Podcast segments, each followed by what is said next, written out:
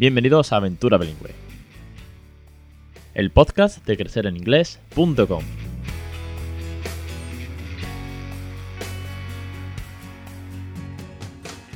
Capítulo ciento treinta y tres, el tres de enero de dos mil diecinueve. Muy buenas, bienvenidos, feliz año a todos. Y bueno, da gusto eh, comenzar un año más, un podcast más, y volver con la sintonía de siempre. Y es que hice la pregunta en el último programa del año, la lancé a través de las redes sociales, y por mayoría, en algunos casos, depende de donde lo preguntase, ya fuese en el grupo en Facebook, ya sea solamente en la, en la fanpage de Facebook o en Instagram, un, hubo algunos que se quedaron muy cerca. Pero en el grupo en Facebook de Crecer en Inglés Club, pues la mayoría dijo: no cambies la melodía de la sintonía de entrada porque es parte del podcast y queremos que siga así. Así que yo muy contento de, de no tener que buscar nada nuevo.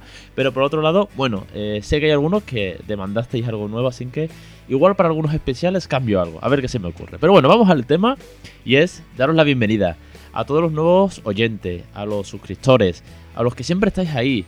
Tengo tantas cosas que contaros. ¡Ay, Dios! Bueno, y, y lo mejor es que estoy grabando casi que sobre la bocina, porque eh, estoy un poco perdido, porque estamos de vacaciones en casa. Nos hemos ido en fin de año fuera con unos amigos a los cuales desde aquí, Olga y Fran, les mando un saludo, si escuchan esto, enorme, que nos han cuidado. Buah, muy, muy buen fin de año que hemos pasado juntos.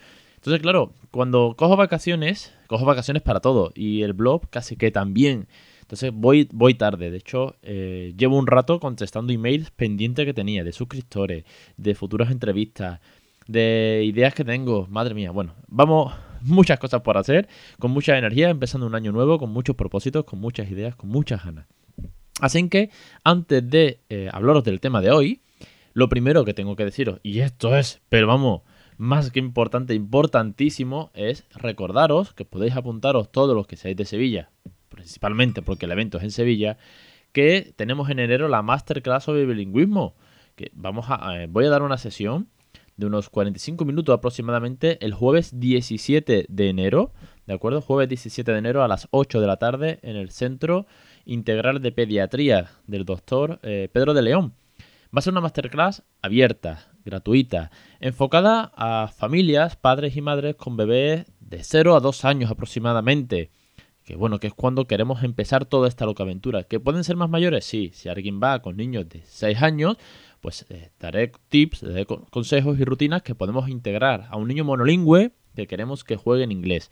Pero la idea es empezar desde el primer día, sin que todos aquellos padres primerizos o padres que padres y madres que estén empezando, que estén embarazados, que acaban de llegar los peques al mundo, tal vez el primer bebé del año, esa típica noticia que sale.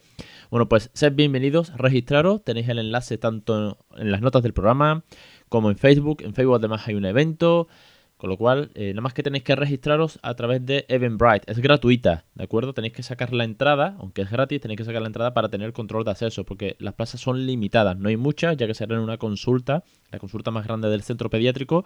Vamos a dar allí la masterclass. Y luego, más adelante, a partir de, de mediados de enero o de febrero, sí pasaré consulta dentro del centro pediátrico, pues para atender a la familia. Estas consultas ya sí van pues como una consulta más del centro de pediatría, especializado en, bueno, pues todo lo que tenga que ver alrededor del niño, hasta incluso el bilingüismo. Es una gozada estar allí con todos vosotros. Y hoy tengo un tema muy natural, un tema tal vez para empezar el año eh, hablando inglés real en casa. Esto es algo en lo que insistimos mucho. De hecho, en los cursos de bilingüismo, los suscriptores podéis ver como yo hablo con, con el peque, ahora por ejemplo con el tema de los experimentos, ¿no? Estamos haciendo experimentos, o cuando jugamos en el parque, cuando ya veis que Raúl interactúa mucho más, que es parte protagonista de, de, protagonista de, de la aventura que estamos viviendo. Bueno, pues eh, yo trato de hablar con él el inglés más real posible. ¿Por qué? Porque como el título dice, I'm not fine, I'm yeah, I'm good, I'm cool, I'm right, I'm not fine. ¿Por qué? Porque si os ponéis, eh, si yo os pregunto, y voy a dejar un segundo para que lo penséis, si yo os, pregun- os pregunto ahora mismo, how are you? Vosotros, seguramente, todos los que estudiasteis en la N G B, tal vez también algunos en la E S O, diréis, I'm fine, thank you, and you?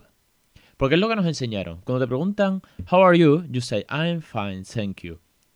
Es como si todo, os imagináis que toda Inglaterra, Irlanda, todo el continente americano, América del Norte, Australia, la India, eh, Sudáfrica, todos esos países en los que se habla inglés, todo el mundo, cuando a alguien le preguntan how are you, todo el mundo dice I'm fine, thank you.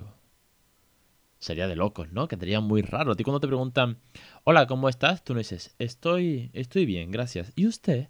No, ¿no? Creo que no. Por lo menos no es usual. Cuando te lo pregunta un colega, cuando te lo pregunta tu amigo, cuando te pregunta tu madre por teléfono, tú no dices estoy bien, gracias. ¿Y usted? ¿Cómo está? No, ¿no? Eso es muy polite. Vale que los ingleses, que es lo que aquí estudiamos, pretendemos que sea lo más polite, lo más educado, lo más correcto posible. Y ellos son muy tiquismiqui con su lengua. No, no como los americanos, que es como más, más gamberro, ¿no? En el idioma hacen, pues, el, en vez de decir I want, dicen I wanna. Quiero decir, permiten guarrear más la lengua, pero al final la hacen más, más útil, más callejera, más, más real, por así decirlo. Entonces, el consejo de hoy es que busquéis, yo voy a intentar buscar también una, una lista, voy a intentar dejaros algunas, eh, expresiones coloquiales o expresiones fáciles que se usan. Por ejemplo, si alguien te pregunta algo y tú no lo entiendes, cuando yo por ejemplo le pregunto a Raúl, o cuando él me pregunta, eh, él, él me pregunta algo, yo puedo decirle, eh, sorry, I can't understand you, what did you say?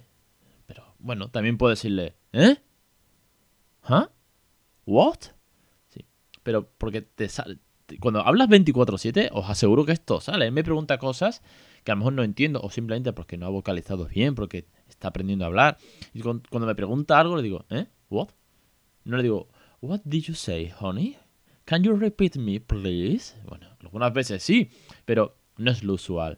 O si, por ejemplo, eh, si estás de acuerdo con lo que alguien ha dicho, si él, por ejemplo, dice, papá, pues, eh, daddy, I, I want eh, go to the playground, por ejemplo, ¿no? Quiero ir al parque y me parece una buena idea, yo podría decirle, oh, yes, thank you, honey, it's a very good idea, we can go.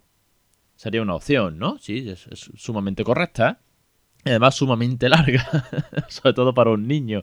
Pero también podría decirle, yeah, oh, wow, oh, good, oh, good idea. Quiero decir, son expresiones, son formas de hablar que, que, que ayudan a normalizar el, que el inglés sea algo fácil en casa. Sobre todo divertido, porque son expresiones coloquiales, o casi que son más bien eh, sonidos y expresiones que nos ayudan a comunicarnos de una manera real, ¿no? ¿Qué más? Por ejemplo, eh, cuando algo se te cae. Eh, si algo se cae accidentalmente, y you have accidentally dropped something, you can say, oh my God, I dropped that. O, sorry, I dropped the milk. O también puede decir, oops, sorry. Oops. ¿Por qué? Porque es como, ahí va, que la he liado. ¿Me entendéis por dónde voy? Creo que son ejemplos fáciles de... O cuando, por ejemplo, estás comiendo. Cuando tú, dices, cuando tú vas comiendo, Peppa Pig, por ejemplo, suele decir mucho, mmm, delicious. Ya tienes ahí un mmm, m, m, m, m, ¿no? Mmm, delicious. O también puedes decir, yummy, yummy. Quiero decir... Es inglés de la calle. ¿Qué más? Más expresiones que os pueda, que os pueda decir. Expresiones, por ejemplo, que se utilizan mucho, por ejemplo, totally. Como to estoy de acuerdo, guay, ¿no? O crazy. O burning. Quemando, pero quemando no literal. No way. Por ejemplo, habéis escuchado eso mucho en las pelis, se dice mucho, ¿no? No way. Como no, no, ni de, ni de broma, ¿no? O crystal. Como transparente, pero claro, en un contexto muy urbano, muy, muy, muy, muy de la calle, muy con los amigos. Y estas expresiones se las podemos ir metiendo a, a, nuestro, a nuestros peques. Quiere decir, es una forma fácil de que ellos vayan aprendiendo. Y además, como os digo, en las series, salen mucho en las series, en las películas, que no todo es tan polite. Todo esto, este podcast de hoy, ya con esto termino, viene a raíz de la ponencia que María Luisa Pérez Cañado dio en C I E P. Una ponencia que yo retransmití en directo, me acuerdo por Instagram, que tenéis colgada en YouTube. Os dejo enlazado el, en la ponencia. Y es, eh, ella hablaba sobre, eh, en vez de C L I L, el método de enseñar lenguas en, en las escuelas bilingües, en vez de C L I L, ella decía ReCLIL. Y es Real eh, C L I L. Es decir, una forma de hacer inglés en el aula, pero hacerlo real. Es decir, no I'm fine, thank you, como decía al principio, sino hacer un inglés eh, común, que sea divertido sobre todo, porque son expresiones muy fáciles de interiorizar, que casi te salen solas. Igual piensa en las veces que hablas así en español. Pues con los peques también podemos hacer esto. Podemos divertirnos, podemos ser divertidos. En las series los van a escuchar.